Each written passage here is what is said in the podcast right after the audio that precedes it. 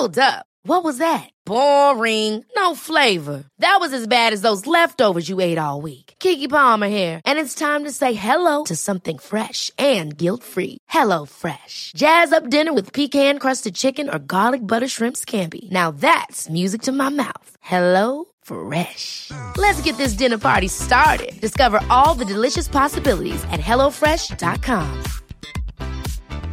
I'm Sandra, and I'm just the professional your small business was looking for. But you didn't hire me because you didn't use LinkedIn jobs. LinkedIn has professionals you can't find anywhere else, including those who aren't actively looking for a new job but might be open to the perfect role, like me. In a given month, over 70% of LinkedIn users don't visit other leading job sites. So if you're not looking on LinkedIn, you'll miss out on great candidates like Sandra. Start hiring professionals like a professional. Post your free job on linkedin.com/achieve slash achieve today. When you make decisions for your company, you look for the no-brainers. And if you have a lot of mailing to do, stamps.com is the ultimate no-brainer. It streamlines your processes to make your business more efficient, which makes you less busy. Mail checks, invoices, legal documents, and everything you need to keep your business running with stamps.com. Seamlessly connect with every major marketplace and shopping cart. Schedule package pickups and see your cheapest and fastest shipping options from different carriers. With rates up to 89% off USPS and UPS rates. And with the stamps.com mobile app, you can take care of mailing and shipping wherever you are. Make the same no-brainer decision as over 1 million other businesses with stamps.com. Sign up with code program for a 4-week trial plus free postage and a free digital scale. No long-term commitments or contracts. That's stamps.com. Code program. تاریخ روایت کارهای درست و اشتباه بشره که با مرورش شاید محکوم به تکرارش نباشیم. من محمد نازمی هستم میزبان شما در پادکست قاب تاریخ عنوان این قسمت سید محمود طالقانی تساهل و تسامح در دین و سیاست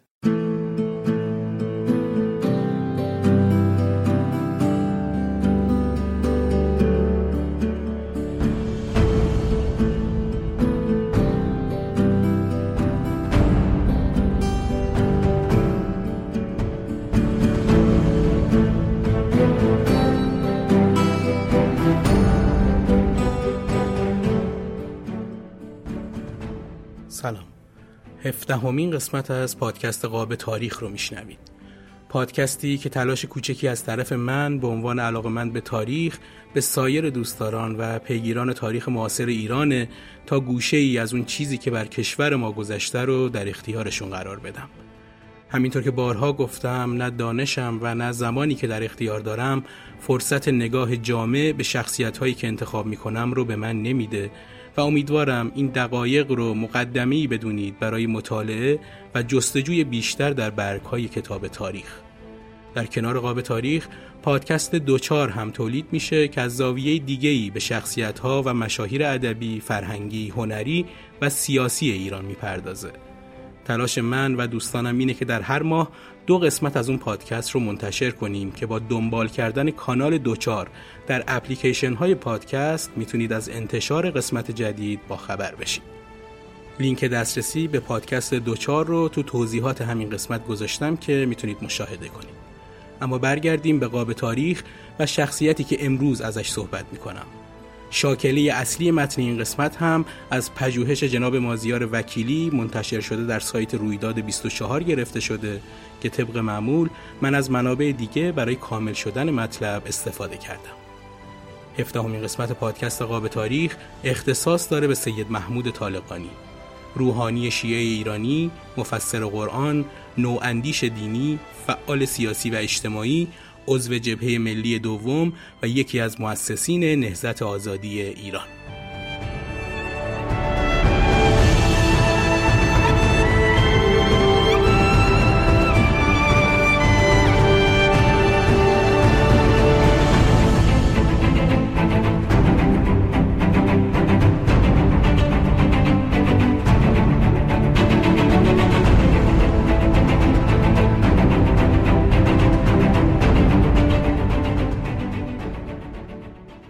سید محمود طالقانی تو زمانی پرآشوبی به دنیا اومد. تولدش تو شناسنامه 1282 ذکر شده. اما با توجه به اینکه پدرش به ثبت احوال مراجعه نکرد تا برای سید محمود شناسنامه بگیره سال تولد اون رو باید همون سال 1289 بدونیم که پدرش پشت قرآن نوشته. سال 1288 مشروطیت دوران پرآشوبی رو پشت سر میذاشت. ترس از برگشتن محمد علی شاه فتنه سالار و دوله التیماتوم 1911 روسیه به ایران برای اخراج بیقید و شرط مورگان شوستر و انحلال مجلس دوم باعث به وجود اومدن یه دوری استبداد سه ساله از ناصر الملک شد. سید ابوالحسن طالقانی پدر سید محمود تو این دوران برای اقامتی کوتاه مدت به گیلیرد روستای مادریش تو طالقان عزیمت می‌کنه. از اونجایی که سید ابوالحسن فرزند پسر نداشت به اصرار خانواده ازدواج مجدد می‌کنه که حاصل این ازدواج پسری میشه به نام سید محمود. اصل و نسب آیت الله طالقانی با چند واسطه به امام پنجم شیعیان برمیگرده. پدر بزرگش از علمای سرشناس زمانی خودش بود و پدرش علاوه بر تحصیل به کار ساعت سازی مشغول بود که در زمان خودش به این علت که ساعت وسیله لوکس و تجملی به حساب می اومد شغل پردرآمدی براش بود. سید محمود دوران کودکیش رو در پناه آرامش روستای گلیرد گذروند. تو پنج سالگی به مکتب رفت و دو سال به یادگیری قرآن و تعلیم خط و نگارش مشغول شد. سال اول زیر نظر ملا سید تقی اورازانی قرآن رو یاد گرفت و سال دوم رو زیر نظر شیخ علی ورکشی به خوندن و نوشتن و مطالعه موش و گربه عبید زاکانی که از درسهای مرسوم اون زمان مکتب خونه ها بود گذروند. تو هفت سالگی به اصرار همسر اول پدرش به تهران اومد و اتفاقا همسر اول پدرش خیلی به سید محمود لطف و محبت نشون می‌داد. سید محمود تحصیلات ابتدایی رو تو مدرسه ملا رضا که تو خیابون امین و سلطان تهران بود گذروند و تا ده سالگی صرف و نحو رو یاد گرفت. بعد از یه مدت به مدرسه فیزیه رفت و از اونجایی که رئیس و بنیانگذار حوزه علمیه قوم آیت الله حائری از دوستان پدرش بود حجره تک نفری در اختیارش قرار گرفت تا جدیتر به تحصیل علوم دینی مشغول بشه. حایری قبل از این به آیت الله منتظری هم کمک کرده بود تا بتونه تحصیلاتش رو ادامه بده. سید محمود تحصیلات دینی رو تو دوران حکومت رضاشاه که فضای سنگینی بر حوزه ها حاکم بود شروع کرد. تو اون دوران طلاب برای صعود به مراتب بالاتر حوزوی مجبور بودن به قوانین وزارت معارف تن بدن. فقط کسانی اون زمان موفق به پوشیدن لباس روحانیت می شدن که امتحانات وزارت معارف رو با موفقیت طی می کردند و تصدیق طلبگی کسب می کردند. در غیر این صورت مجبور می شدن لباس متحد و شکلی که تعیین شده بود رو بپوشن. توضیح بدم که قانون متحد و شکل کردن لباس ها سال 1307 تو مجلس تصویب شد و سال 1308 به اجرا در اومد. طبق این قانون تمامی مردان کشور به استثنای طلابی که مجوز رسمی داشتند یا از جانب چند مجتهد جامع شرایط به رسمیت شناخته شده یا امتحان وزارت معارف رو با موفقیت پشت سر گذاشته بودند مجبور به پوشیدن کت و شلوار اروپایی بودند و باید کلاه لبهدار پهلوی روی سرشون میذاشتن. آیت الله حائری اول با این قانون مخالفت کرد. اما بعدها مجبور شد اون رو قبول کنه و فقط تونست دولت رو مجاب کنه که امتحانات به جای تهران تو همون حوزه علمیه برگزار بشه. اکثر این مجوزها مقطعی بود و همین باعث می شد روحانیون و طلاب برای تجدید مجوزشون مدام به وزارت معارف مراجعه و هر از چندگاهی تو آزمونهای اون وزارت خونه شرکت کنند.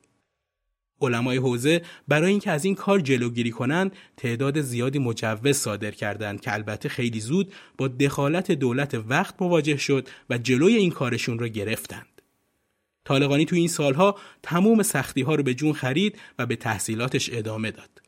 اون بجز کلاس های آیت الله حائری لمعه رو پیش آیت الله شهاب الدین مرعشی متول رو پیش ادیب تهرانی و آیت الله سید محمد حجت تموم کرد. در کنار این درس ها با شیخ محمد تقی اشراقی و میرزا خلیل کمری که به خاطر ارائه دروس فلسفه و حکمت از علمای روشنفکر به حساب می اومدن رفت آمد پیدا کرد و منظومه سبزواری رو پیش میرزا خلیل یاد گرفت. همینطور همراه با محمد تقی اشراقی هر پنجشنبه تو حجرش جلسه مباحثه و تفسیر برپا می کرد.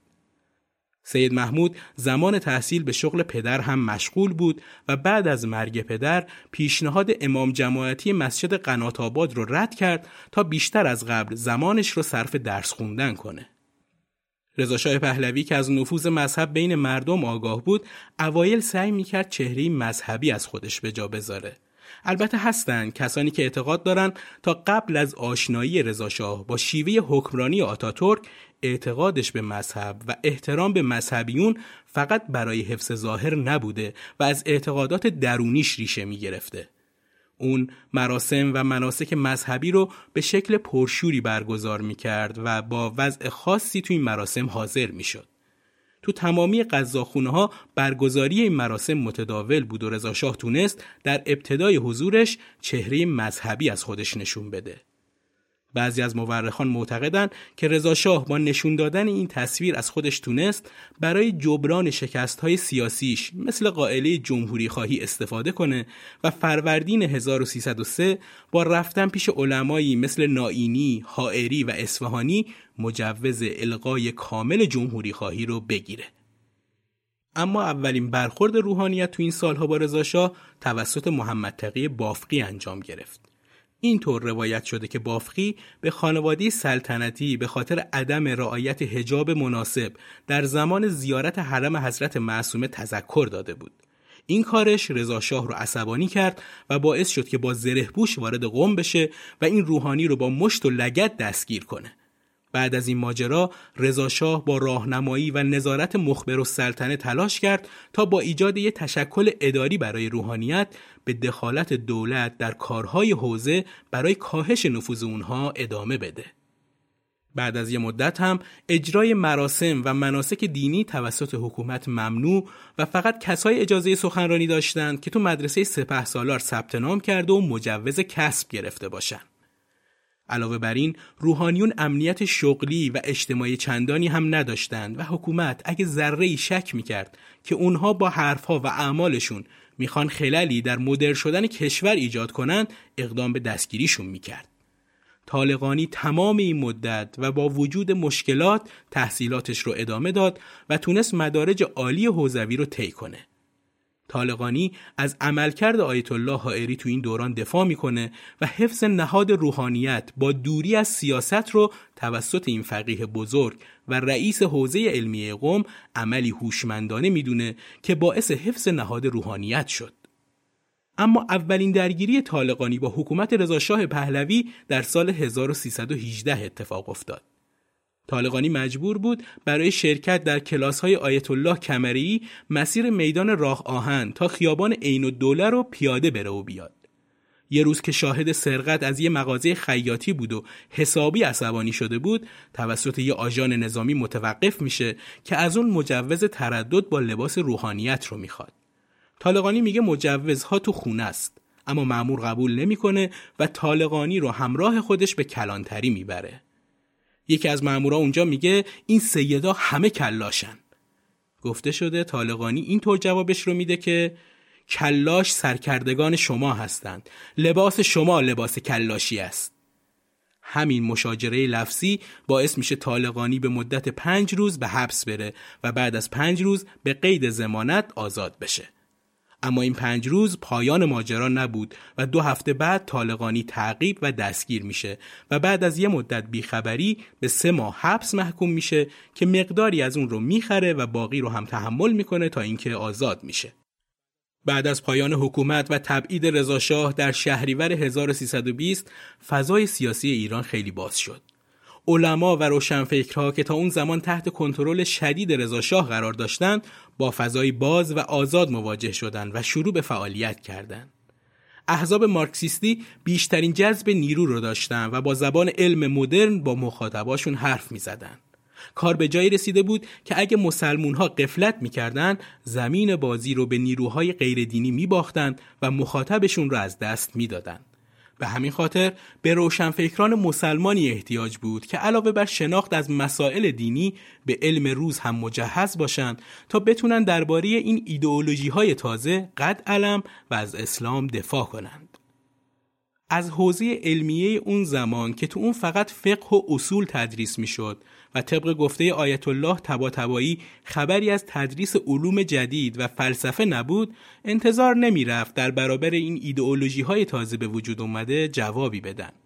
به خاطر همین اصلاح فکر دینی به مهمترین دغدغه نواندیشان دینی اون زمان تبدیل شد و اونها برخلاف سنتگرایان که توجهشون رو به مباحث زودگذری معطوف کرده بودند به نقد ماتریالیسم اقدام کردن و سعی داشتن از این زاویه به نیازهای روز پاسخ بدن نواندیشان دینی اون زمان تو دو تا جبهه می جنگیدن.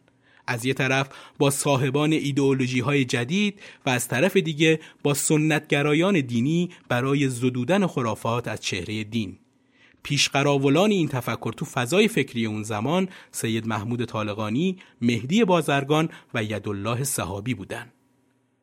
روحانیون سنتی هم تو این فضا به تلاشهای خودشون ادامه دادن. آیت الله قومی که در سال 1314 در پی اعتراض به کشف هجاب تبعید شده بود به کشور برگشت و در سال 1322 درخواستهای پنجگانه ای را از دولت وقت طلب کرد. آزادی انتخاب هجاب توسط زنان، جمع کردن کلاس های درس مختلط، برگزاری مراسم نماز و منظور کردن دروس دینی در مدارس، کم کردن فشار اقتصادی از روی دوش مردم و آزادی حوزه علمیه. اما دولت علی سهیلی نخست وزیر محمد رضا شاه پهلوی توجهی به این درخواستان نکرد تا اینکه بالاخره با تلگرام تهدیدآمیز آیت الله بروجردی این خواسته ها برآورده شد. همین مسئله موانع حقوقی را از پیش پای نواندیشان دینی برداشت تا اونها با خیال آسوده تری مجالس مباحثه با مخالفان رو برپا کنند. دستاورد این کشمکش ها برای مسلمین آشنایی اونها با مفاهیم جدید سیاسی بود که تا قبل از این اونها رو نمیشناختند. در واقع این نوگرایان دینی مثل سید محمود طالقانی و مهدی بازرگان بودند که به مسلمانان کمک کردند تا وجهه و هوادارانشون در قبال تفکرات مدرن رو از دست ندن. طالقانی بعد از شهریور 1320 که فضا نسبت به دوران اختناق رضاخانی بازتر شده بود به همراه بقیه نوگرایان دینی مثل مهدی بازرگان و یدالله صحابی به سخنرانی تو عرصه عمومی مشغول شد و بیشتر از قبل با جوانها، دانشجوها و بانوانی که هم دل در گروی اسلام داشتند و هم تلاش می‌کردند بین دین و دنیای جدید پیوند برقرار کنند ارتباط برقرار کرد.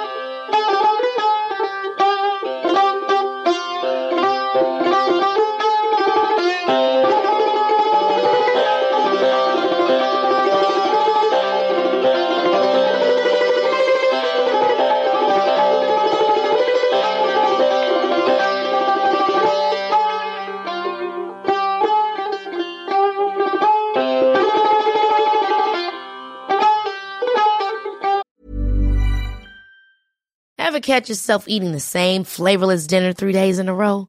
Dreaming of something better? Well, HelloFresh is your guilt-free dream come true, baby. It's me, Gigi Palmer.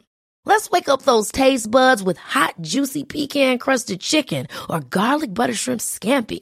Mm. Hello Fresh. Stop dreaming of all the delicious possibilities and dig in at HelloFresh.com. Let's get this dinner party started.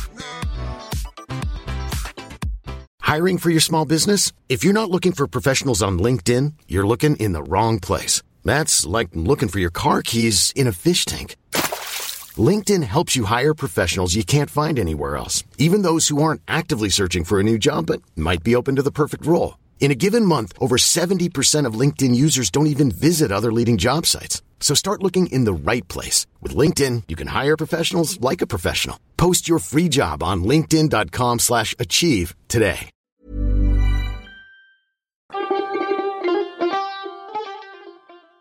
سالهای بعد از شهریور 1320 برای نوگرایان دینی سالهای پرمشقتی بود.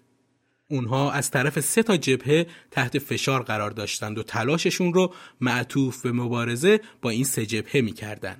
یکی حکومت پهلوی دوم که با وجود ضعف نسبی کم کم داشت قدرت می گرفت و تلاش می کرد از حرکت جدیدی که خلاف منویات محمد رضا شاه پهلوی بود جلوگیری کنه. جبهه دوم روحانیون سنتی بودند که هر گونه نواندیشی و نوجویی در دین رو مساوی بدعت می‌دونستند و سوم هواداران اندیشه های مدرن که یکسر اسلام رو رد می کردند و تلاش می کردند وضعیت ایران رو بر مبنای تئوری های ماتریالیستی خودشون تحلیل کنند. مهمترین پایگاه نواندیشان دینی تشکلهای کوچکی مثل کانون اسلام، انجمن اسلامی دانشجویان و اتحادیه مسلمین بود که اول کارشون هواداران کمی داشتند. اما بعد از گذشت چند سال تونستن حرکات بزرگی رو سازماندهی کنند که یکی از اون حرکات میتینگ چند ده هزار نفری اتحادیه مسلمین در حمایت از مردم فلسطین در سال 1327 بود. طالقانی در کنار بقیه نواندیشان دینی تونست جنبش اسلامی رو از نابودی نجات بده و اون رو در برابر اندیشه های مادی و روحانیت سنتی حفظ کنه. در میانی دهه 1320 فرقه دموکرات به رهبری سید جعفر پیشوری تونست از نارضایتی مردم آذربایجان استفاده و با تکیه بر حمایت شوروی تا زنجان پیشروی و حکومت نسبتا مستقلی رو پایگذاری کنه. این حرکت اون زمان حامیان زیادی تو اون منطقه پیدا کرده بود و البته از طرف دیگه به شکل همزمان باعث نگرانی حکومت و روحانیت شیعه هم شده بود. این دوتا گروه در حرکتی هماهنگ ماجرای دموکرات ها رو محکوم کردند و با بهرهگیری از سیاستمداران کارکشته مثل احمد قوام السلطنه این قائله رو خوابوندن. طالقانی سال 1325 همراه سید رضا زنجانی به نمایندگی از جامعه روحانیت و اتحادیه مسلمین به آذربایجان سفر می‌کنه. طالقانی که اول تحت تاثیر تبلیغات سو علیه فرقه دموکرات قرار داشت به ملاقات ارتشیان میره و ضمن دلجویی و سخنرانی اونها رو شخصا از زیر قرآن رد می‌کنه اما به مرور و با سرکشی به مناطق مختلف آذربایجان متوجه شد که اکثر این تبلیغات اشتباه بوده و این ارتش بوده که به غارت و چپاول علیه مردم منطقه اقدام می‌کرده با مشاهده همچین وضعیتی که جرقه اندیشه های آزادی خواهانه در ذهن طالقانی زده میشه و اون تلاش می‌کنه زبانی برای بیان پیوند بین عدالت و اسلام بشه. در بهمن 1325 آیت الله طالقانی به دعوت از مسئولان وقت رادیو به رادیو میره تا مجموعه برنامه‌ای با عنوان حقیقت تربیت و تربیت از نگاه قرآن رو اجرا کنه. این برنامه از دو تا جهت برای طالقانی ایجاد مشکل می‌کنه.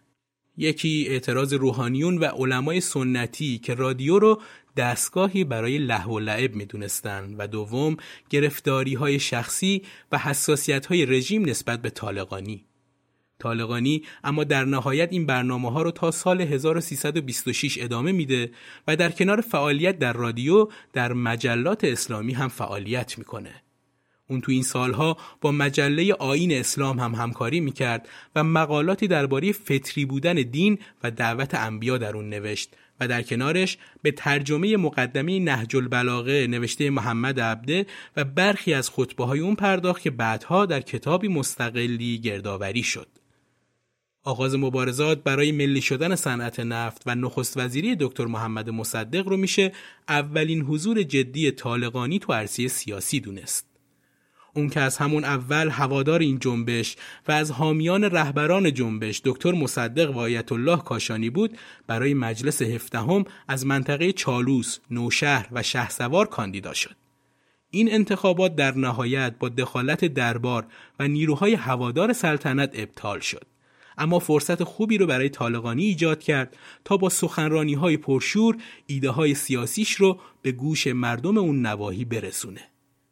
با آغاز اختلافات بین سران اصلی ملی کردن صنعت نفت طالقانی تلاش کرد با سخنرانی و نوشتن مقاله و حتی میانجیگری از شکست این جنبش جلوگیری کنه اما نه اون و نه هیچ کس دیگه نتونست مانع شکست این جنبش ملی بشه اما طالقانی همیشه یکی از هواداران جدی این جنبش و شخص دکتر مصدق باقی موند و در سالهای بعد از کودتای 28 مرداد همراه مهدی بازرگان و یدالله صحابی به دیدار با علما می‌رفت و اونها را از مواضع دکتر مصدق آگاه می‌کرد.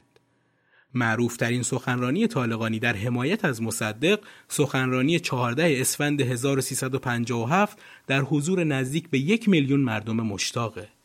اون تو سخنرانیش راه مصدق رو والاترین راه برای استقلال ایران دونست و از مصدق به عنوان یکی از بزرگترین چهره های مبارزه برای استقلال ایران اسم برد. اون به بررسی چرایی پیروزی و بعد شکست دکتر مصدق پرداخت و گفت وقتی که وحدت نظر بود همه نیروهای ملی و دینی در یک مسیر حرکت کردند مراجع دینی مانند آیت الله خانساری، آیت الله کاشانی، فدایان اسلام با هم شروع کردند و ملت را به حرکت درآوردند. هر کدام به راه خود و فدایان اسلام جوان پرشور و مؤمن آنها راه را باز می کردند موانع برطرف شد و انتخابات آزاد شروع گردید صنعت نفت در مجلس ملی شد.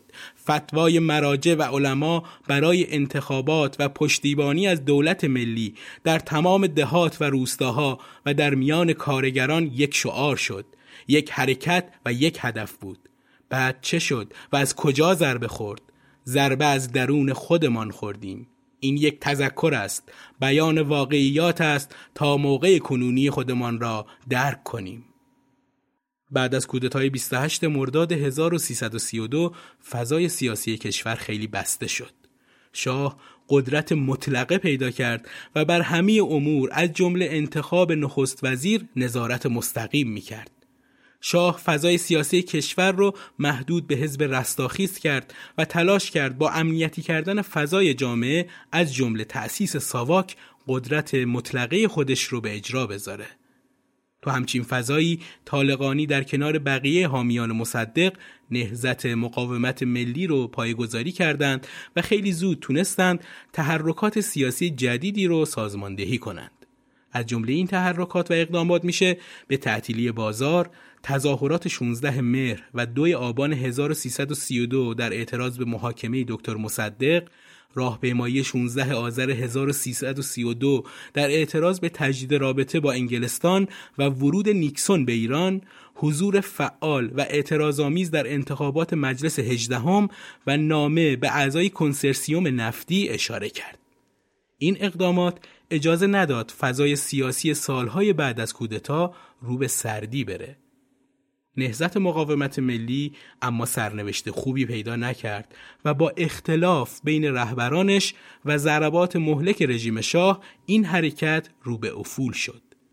طالقانی تو این سالها به واسطه شرکت در این نهزت بیشتر از گذشته تحت فشار قرار گرفت. رفت آمدهاش به مسجد هدایت و طالقان کنترل می‌شد و بارها مورد بازجویی دستگاه حکومتی شاه و ساواک قرار گرفت. حاکمیت اون رو محکوم کرد که نباید از حوزه قضایی تهران خارج بشه و اگه خارج شد ظرف 48 ساعت باید خودش رو معرفی کنه. در غیر این صورت باید 100 هزار ریال به صندوق دولت به عنوان جریمه بپردازه. رابطه طالقانی و جمعیت فدایان اسلام بیشتر از اون که یه رابطه فکری منسجم باشه یه رابطه قلبی، عاطفی و عقیدتی بود. طالقانی همیشه یکی از رهبران جبهه ملی و بعدها نهزت آزادی و یاران وفادار دکتر مصدق باقی موند.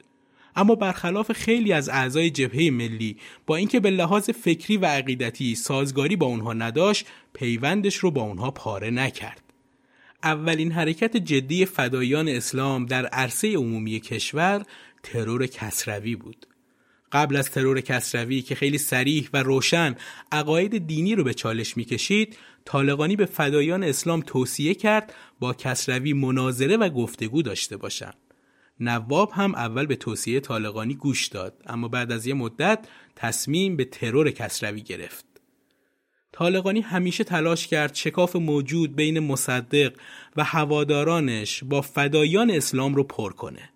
برای همین همیشه تو مجالس فدایان اسلام حضور پیدا می کرد و حتی دو شب پشت سر هم توی مجلس عزاداری این گروه در ایام آشورا بعد از کودتا سخنرانی کرد و حتی به استقبال نواب صفوی تو فرودگاه بعد از برگشتنش از مصر در سال 1333 رفت.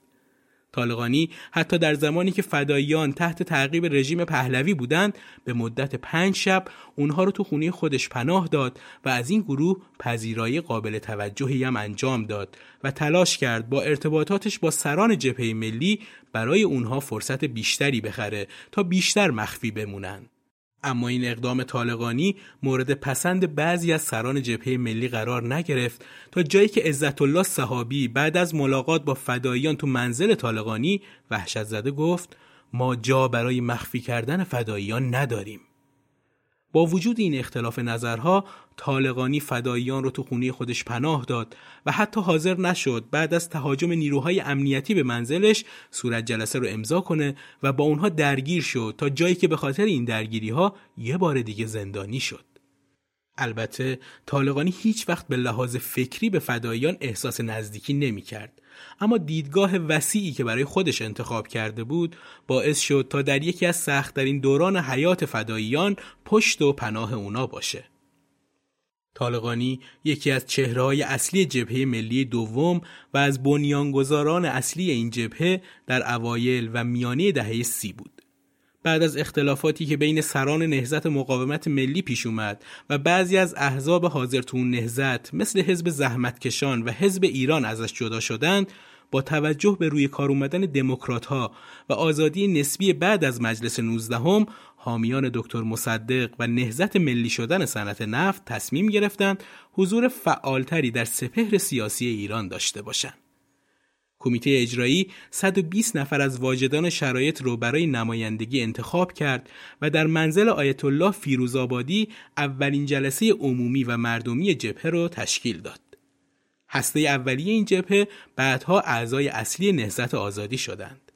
طالقانی در کنار بازرگان، داریوش فروهر، احمد صدر حاج سید جوادی، سید رضا زنجانی، باقر کازمی، غلام حسین صدیقی، اللهیار صالح و تعدادی دیگه جلسات متعددی برگزار کردند و تصمیم بر این شد که جبهه جدیدی متشکل از تمام نیروهای ملی ایجاد بشه.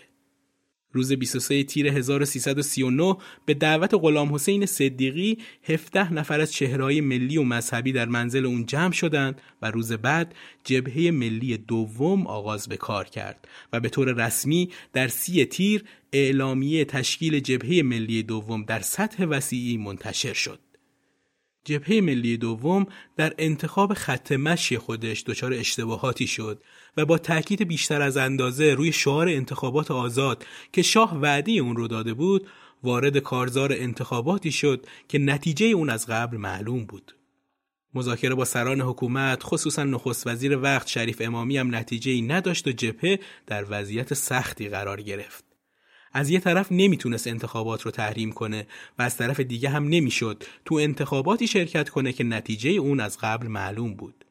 اما تخلفات اونقدر تو انتخابات مجلس بیستم زیاد و آشکار بود که دولت منوچهر اقبال خودش مجبور شد انتخابات رو ابطال کنه.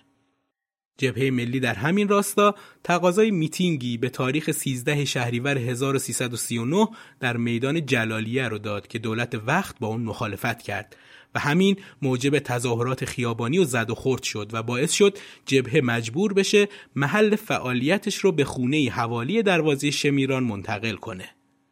با آغاز سال تحصیلی جدید در دانشگاه ها فعالیت سیاسی رونق گرفت و بستر برای اعتراضات جدید مهیا شد. 13 بهمن 1339 که اقبال جای خودش رو به شریف امامی داده بود تظاهرات گسترده‌ای به نفع جبهه ملی انجام گرفت و بازار تعطیل شد. بعضی از سران جبهه ملی تو مجلس سنا تحسن کردند و خواستار تضمین سلامت انتخابات شدند. تظاهرات گسترده‌ای در دانشگاه تهران به نفع جبهه ملی شکل گرفت و خیلی ها بازداشت شدند.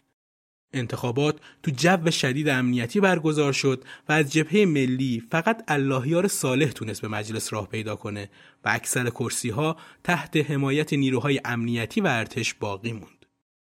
دانشگاه تا 14 فروردین 1340 تعطیل شد.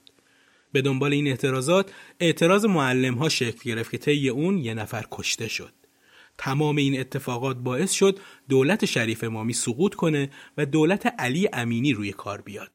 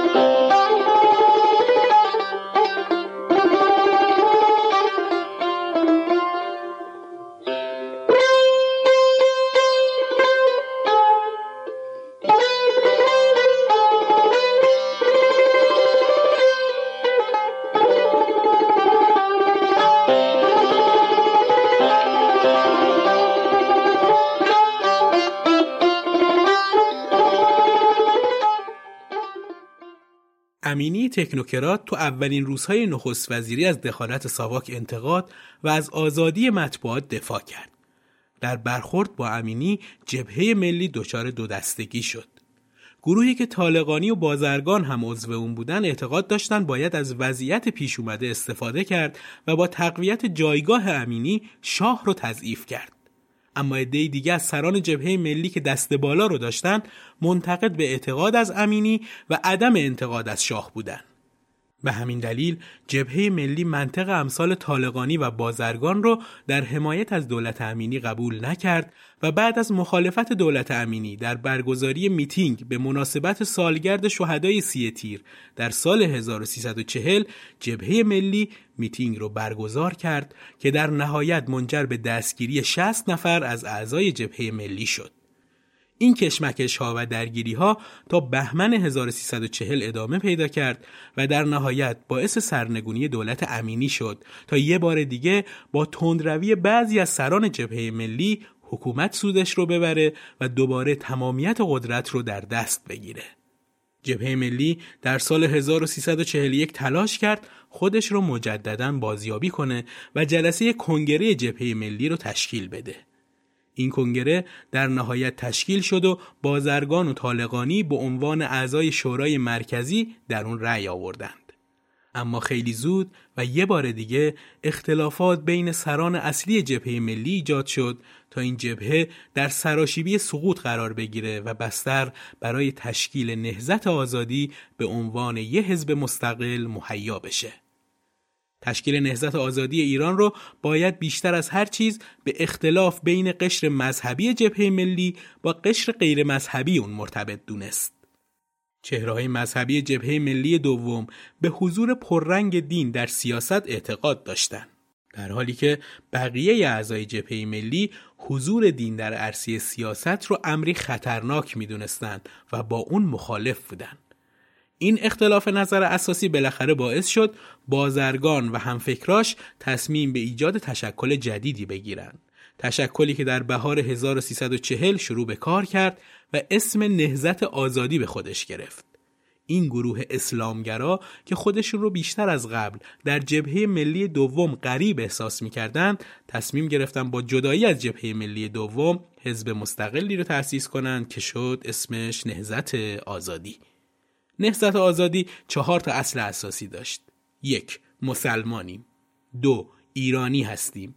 سه تابع قانون اساسی هستیم. و چهار مصدقی هستیم. نهزت آزادی به طور کلی دو تا جناح داشت. جناحی شریعت مدار بدون تمایلات سوسیالیستی که بر پایداری برابر رژیم اصرار داشت که بازرگان طالقانی و صحابی از این دسته بودند. دسته دیگه سوسیالیست هایی بودند که تمایلات دیندارانه کمتری داشتند مثل رحیم عطایی، عباس سمیعی و عباس رادنیا. گروه دوم که هیچ وقت عضو جبهه ملی دوم نبودند شروع به انتقاد از جبهه ملی و خط مشی سردرگم اون کردند. این انتقادها باعث دلخوری جبهه ملی شد و اونها شرط حضور نهزت آزادی در این جبهه رو خروج این گروه منتقد دونستند. این اختلافات و مواضع نزدیک به روحانیت نهزت آزادی بعد از ماجرای 15 خرداد 1342 باعث جدایی این حزب از جبهه ملی شد. در پی تحرکات خرداد 1342 ساواک طی توطئه‌ای مقداری مواد منفجره در منزل آیت الله طالقانی پنهان و بعد به بهانه کشف اونها قصد دستگیری طالقانی رو می‌کنه که طالقانی قبل از این اقدام متوجه دسیسه ساواک میشه و به لواسان فرار می‌کنه.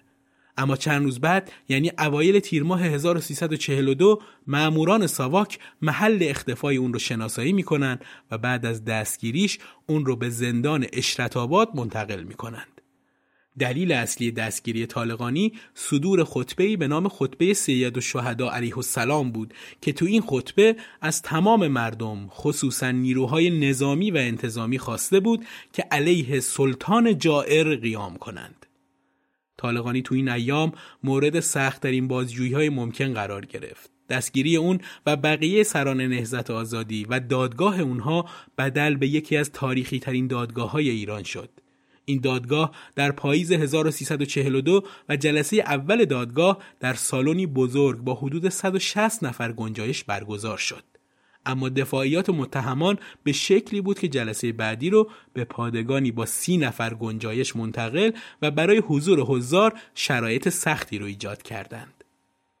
طالقانی از همون اول دادگاه رو فرمایشی می‌دونست. به همین خاطر به همراه بقیه سران نهزت آزادی دادگاه رو فاقد مشروعیت دونسته و با صدور نامه‌ای مراتب اعتراض خودش رو بیان کرد که البته دادگاه به اون توجهی نکرد و به میل خودش مبنی بر این اتهام که نهزت آزادی برخلاف مشی خودش که حرکت در چهارچوب قانونه بارها به سلطنت مشروطه جسارت کرده و اون رو فاقد اعتبار دونسته اقدام به صدور حکم کرد.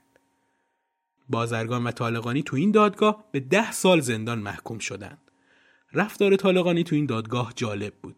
اون از امضای متن کیفرخواست خودداری کرد و تو دادگاه یا سکوت می‌کرد یا بیاعتنا بود و در عوض وقت نماز با صدایی بلند حضار رو به اقامه نماز دعوت می‌کرد.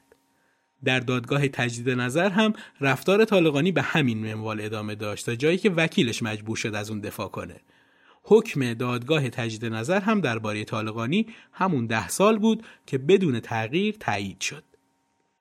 اما در سال 1350 که حکومت شاه برای برپایی جشنهای 2500 ساله آماده می‌شد، چریک های فدایی خلق و سازمان مجاهدین خلق دست به انجام یک سری عملیات چریکی زدند و حکومت رو در وضعیت پیچیده‌ای قرار دادند.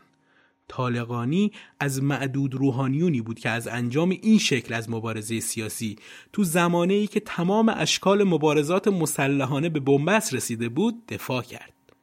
رژیم که به خاطر برگزاری جشنهای 2500 ساله به شدت ترسیده بود به سراغ چهرهای سیاسی رفت. طالقانی در زمانی که برای خطبه های حساس مسجد هدایت آماده می‌شد توسط نیروهای ساواک دستگیر شد.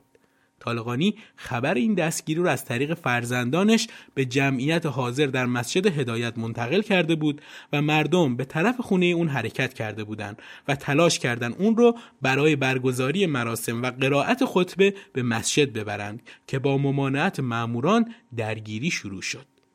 اما طالقانی از مردم خواست به این درگیری ها پایان بدن و به خونه هاشون برگردن. بعد از این وضعیت طالقانی به مدت یه ماه در حبس خانگی به سر برد و رژیم در نهایت تصمیم گرفت اون رو به زاهدان تبعید کنه. ماموران طالقانی را از زاهدان به زابل منتقل کردند و دستور دادند رفت آمدها و حرکاتش به شدت کنترل بشه. تو همین ایام یعنی سال 1351 بود که خبر اعدام بنیانگذاران اولیه مجاهدین خلق یعنی حنیف نژاد، بدی زادگان و سعید محسن اون رو به شدت افسرده و دلازرده کرد. طالقانی همیشه بر مشی خودش مبنی بر مبارزات مسالمت آمیز و در چهارچوب قانون پایبند بود اما یکی از معدود روحانیونی بود که شرایط و زمانه و لزوم تغییر مشی مبارزاتی رو هم درک کرد به همین خاطر برخلاف خیلی از روحانیون که با انجام حرکات چریکی و مبارزات مسلحانه مخالف بودند اون با توجه به شرایط نسبت به اونها موضع همدلی گرفت و اقدامات اونها رو درک کرد هسته اولیه سازمان مجاهدین خلق ایران همگی از شاگردان طالقانی و هواداران نهزت آزادی بودند. طالقانی تا قبل از تغییر مواضع ایدئولوژیک سازمان مجاهدین همیشه حامی و هوادار اونها بود تا جایی که برای یاری رسوندن به مجاهدین از بازار کمک جمع می کرد. با تغییر ایدئولوژی سازمان و رهبری تغییر شهرام و ماجراهای بعد از اون مثل ترور مجید شریف واقفی طالقانی دچار افسردگی روحی شد. از یه طرف بر مشی بنیانگذاران اولیه این سازمان باور داشت و از طرف دیگه تغییر ایدئولوژیک سازمان رو اقدام درستی نمی‌دونست. پسرش مشتبا طالقانی هم به مجاهدین مارکسیست شده ملحق شده بود.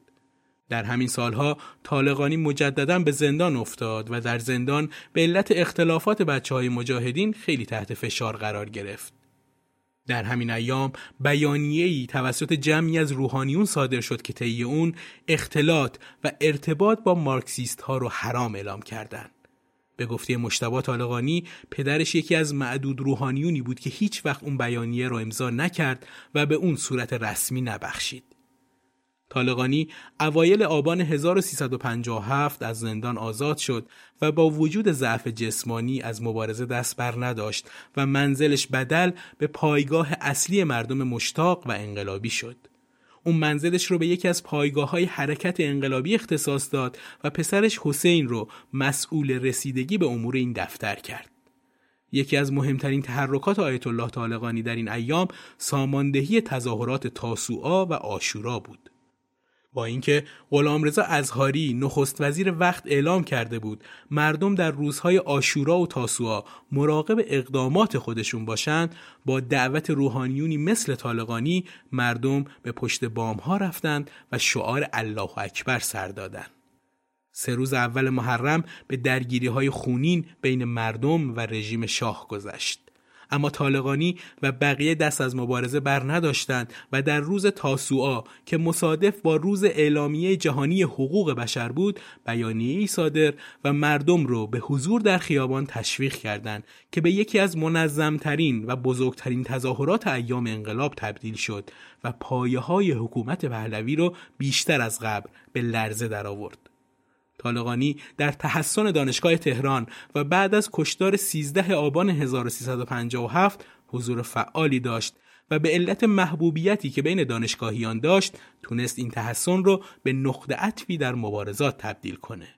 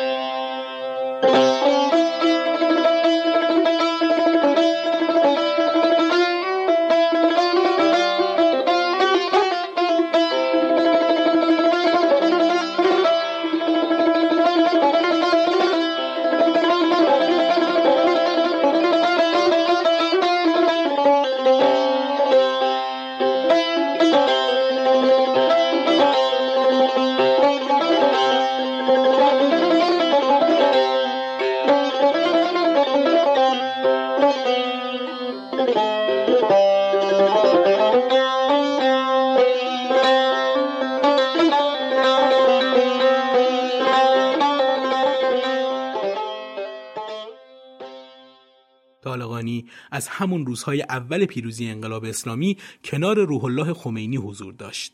البته در مراسم استقبال از آیت الله خمینی تنها چهار عدد کارت به دفتر طالقانی ارسال شد که باعث رنجش اون شد. اینطور نقل شده که اون در این باره حرفی نزده بود مبادا اختلافی بین صفوف انقلابیون به وجود بیاد. خیلی زود بقیه روحانیون که بعدها همگی به حزب جمهوری پیوستند زمام امور را در دست گرفتند و خمینی رو به مدرسه رفاه بردن. تو این ایام طالقانی فعالیت خاصی نمی کرد. با این حال اون در جلسه تعیین نخست وزیری شرکت و از انتخاب مهدی بازرگان حمایت کرد.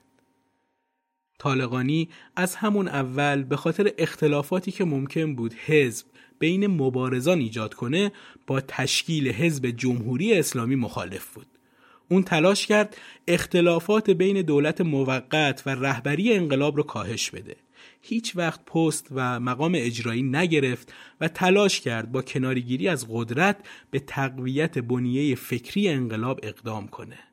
طالقانی از برگزاری رفراندوم در قالب جمهوری اسلامی دفاع کرد و به عضویت خبرگان قانون اساسی در. اون اولین کسی بود که پیشنهاد برپایی نماز جمعه رو داد و با انتصاب روح الله خمینی اولین امام جمعه تهران بعد از انقلاب شد.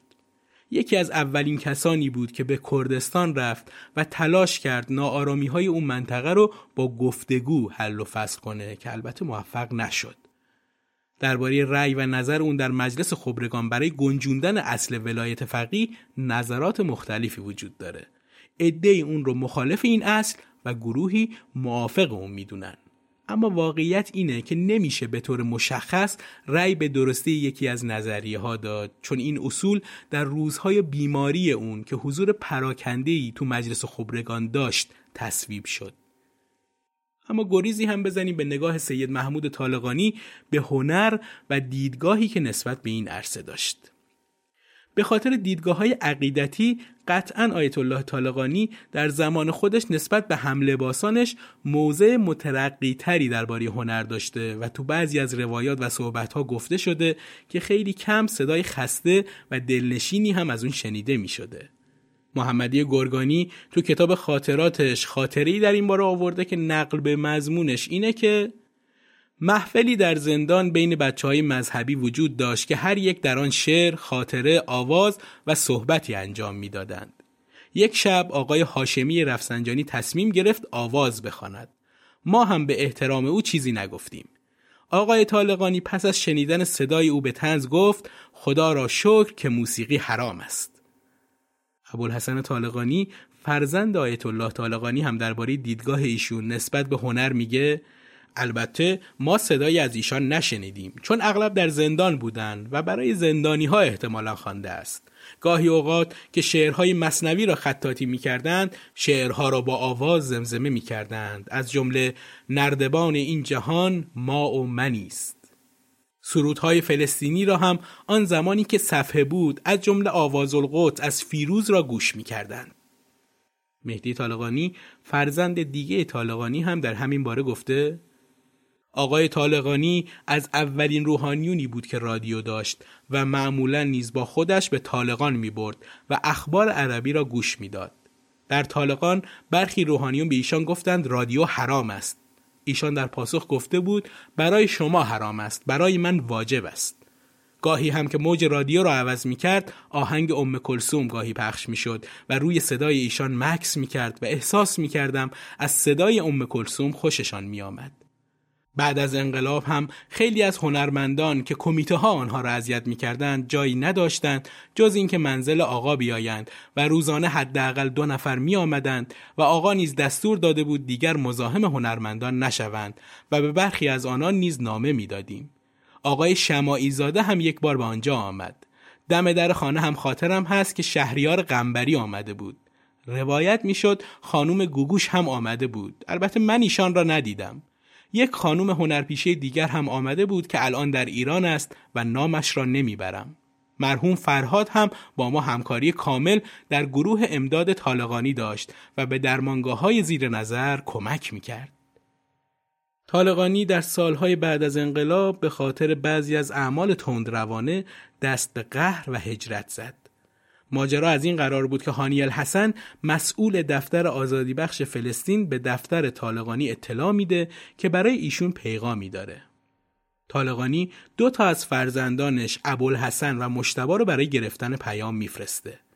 ظاهرا مشتبا که حالا عضو پیکار شاخه منشعب شده و مارکسیستی سازمان مجاهدین بود به این دلیل انتخاب شد که با اعضای سازمان آزادی بخش حشر و نشر داشت این دو نفر در بین راه توسط جمعی از نیروهای نظامی با محوریت اسقر سباقیان و سید محمد غرزی دستگیر میشن که باعث میشه طالقانی به شدت از دستشون عصبانی بشه. طالقانی با عصبانیت غرزی رو احضار و شخصا با او گفتگو می‌کنه. اما قرضی از انجام کار سر باز می‌زنه و اعلام می‌کنه در دستگیری فرزندان طالقانی نقشی نداشته. طالقانی هم که عصبانی شده بود به فرمانده دژبان مرکز دستور میده که غرضی رو بازداشت کنه. در همین ایام فرزندان سید محمود طالقانی خصوصا مشتبا مورد بازجویی قرار می‌گیرند و در نهایت پیشنهاد استرداد فرزندان طالقانی و محمد غرضی مطرح میشه که با مخالفت سخت طالقانی روبرو میشه. این برخوردها و تعطیلی دفتر سازمان آزادی بخش موجب ناراحتی طالقانی و مهاجرت و تعطیلی دفاتر اون شد. این اقدام باعث نگرانی مردم و انجام تظاهرات شد. روح الله خمینی پسرش سید احمد خمینی رو پیش طالقانی فرستاد و مسئله با حمایت ضمنی اون از طالقانی و محکومیت مجاهدین خلق که به حمایت از اون تظاهرات کرده بودند تموم میشه و طالقانی به قم برمیگرده. طالقانی در سالهای بعد از انقلاب هم با تمام گروه های سیاسی از جمله مجاهدین خلق رفتاری پدرانه داشت و تلاش کرد اونها را در چهارچوب نظام موجود حفظ کنه. تلاش کرد بحرانهای کردستان و ترکمن صحرا رو با گفتگو فیصله بده. اون تا واپسین دم حیاتش به مدارا، تسامح و تساهل باور داشت و برای انجام اون تلاش کرد. طالقانی مزایای دنیای مدرن رو فهمید و روی مزایای علوم جدید تاکید کرد. تلاش کرد همه گروه ها رو زیر چتر واحدی جمع کنه. تلاش هایی که شاید جواب نداد اما نشونگر مش و منش مردی بود که در تمام طول زندگیش آشتی رو به جای قهر دوستی رو به جای دشمنی و صلح رو به جای جنگ قرار داد و برای بیشتر گروه های سیاسی نقش مرشد رو داشت. اما درباره مرگ سید محمود طالقانی حرف و حدیث های زیادی وجود داره. معمور سابق سازمان اطلاعات و جاسوسی شوروی مرگ آیت الله طالقانی رو مشکوک دونسته. محمد اسفندیاری معلف کتاب پیک آفتاب با وصف آخرین شب حیات این روحانی می نویسه سید محمود طالقانی در شامگاه 18 شهریور 1358 با سفیر شوروی در ایران ملاقات داشت. این ملاقات در خانه ای بود که علی گلزاده قفوری و محمد مجتهد شبستری در آن حضور داشتند. تا ساعت 24 طول کشید. پس از آن شام را صرف کرد و به بستر رفت. اندکی بعد از جا برخاست و از ناحیه قفسه سینه اظهار درد کرد. با داروی خانگی آرام گرفت و دیگر بار به بستر رفت اما دیگر بلند نشد. به سراغ پزشک رفتند و او هنگامی بر بستر بیمار حاضر شد که روحش پر کشیده بود. اقربه ساعت نشان می‌داد که 45 دقیقه از ساعت یک بامداد گذشته است و تقویم زمان نشان می‌داد که دوشنبه 19 شهریور 1358 برابر با 18 شوال 1399 و برابر با 10 سپتامبر 1979 است. از عمر او 68 سال و 6 ماه و چند روز گذشته بود.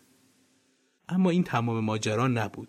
چون تو بخشی از نوشته های جنجال برانگیز ولادیمیر کوزچکین معمور سازمان اطلاعات و جاسوسی شوروی تو ایران طی سالهای 1977 تا 1982 اینطور آورده شده که ملاقات با سفیر شوروی هنگام صبح صورت گرفت. پس از خاتمه ملاقات طالقانی مانند معمول سرخوش بود.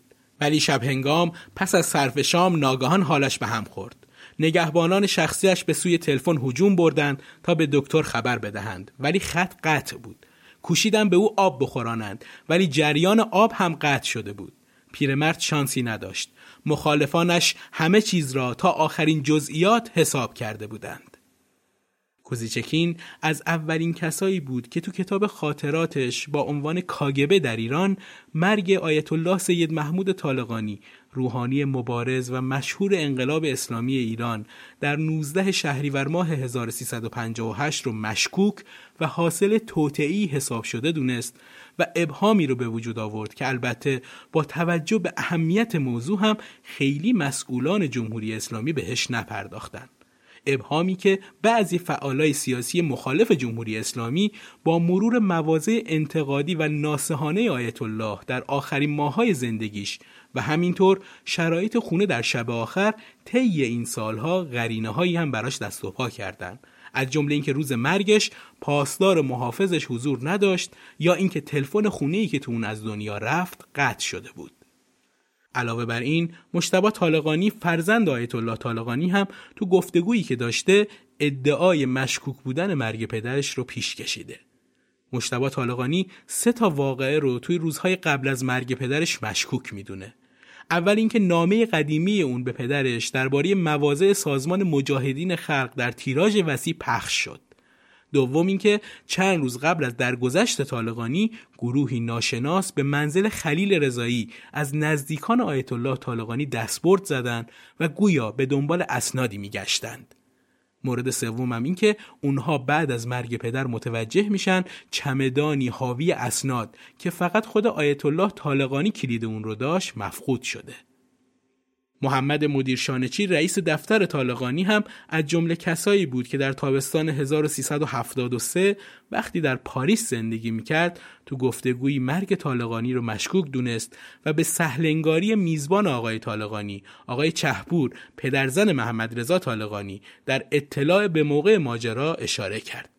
روایتی که بعد از بازگشت به ایران تو گفتگویی با مجله یادآور هرچند تا حدودی اون رو تصحیح کرد اما همچنان از تردیدهاش گفت و تاکید کرد به هر حال این امکان وجود داشت که در چنین شرایط حساسی بهتر و سریعتر عمل شود.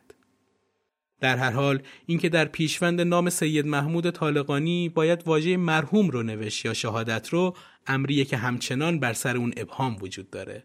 اما این چیزی از اهمیت شخصیت طالقانی کم نمی‌کنه.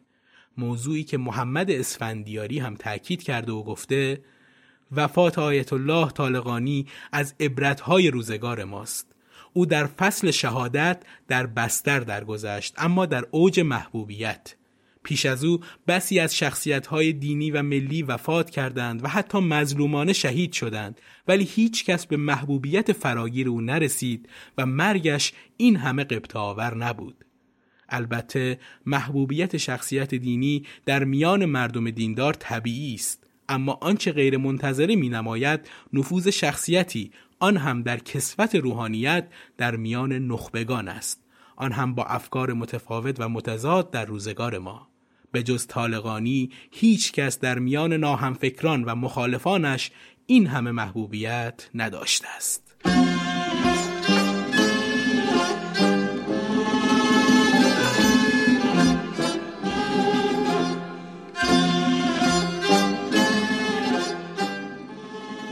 به پایان هفدهمین قسمت از پادکست قاب تاریخ رسیدیم. امیدوارم این مختصری رو که از زندگی شخصیت های مهم ملی براتون آماده می کنم در حد وس زمان و دانش من پذیرا باشید و اون رو با علاقمندان به تاریخ به اشتراک بذارید. ممنونم که صدای گرفته من رو در این قسمت تحمل کردید. آرزوی ایرانی آزاد و آباد رو برای هممون دارم و امیدوارم پلیدی از زندگی همه ما دور باشه. ممنون از اینکه همراهمون هستید. روز و روزگار خوش. روز وصل دوستداران یاد باد یاد باد یاد باد آن روزگاران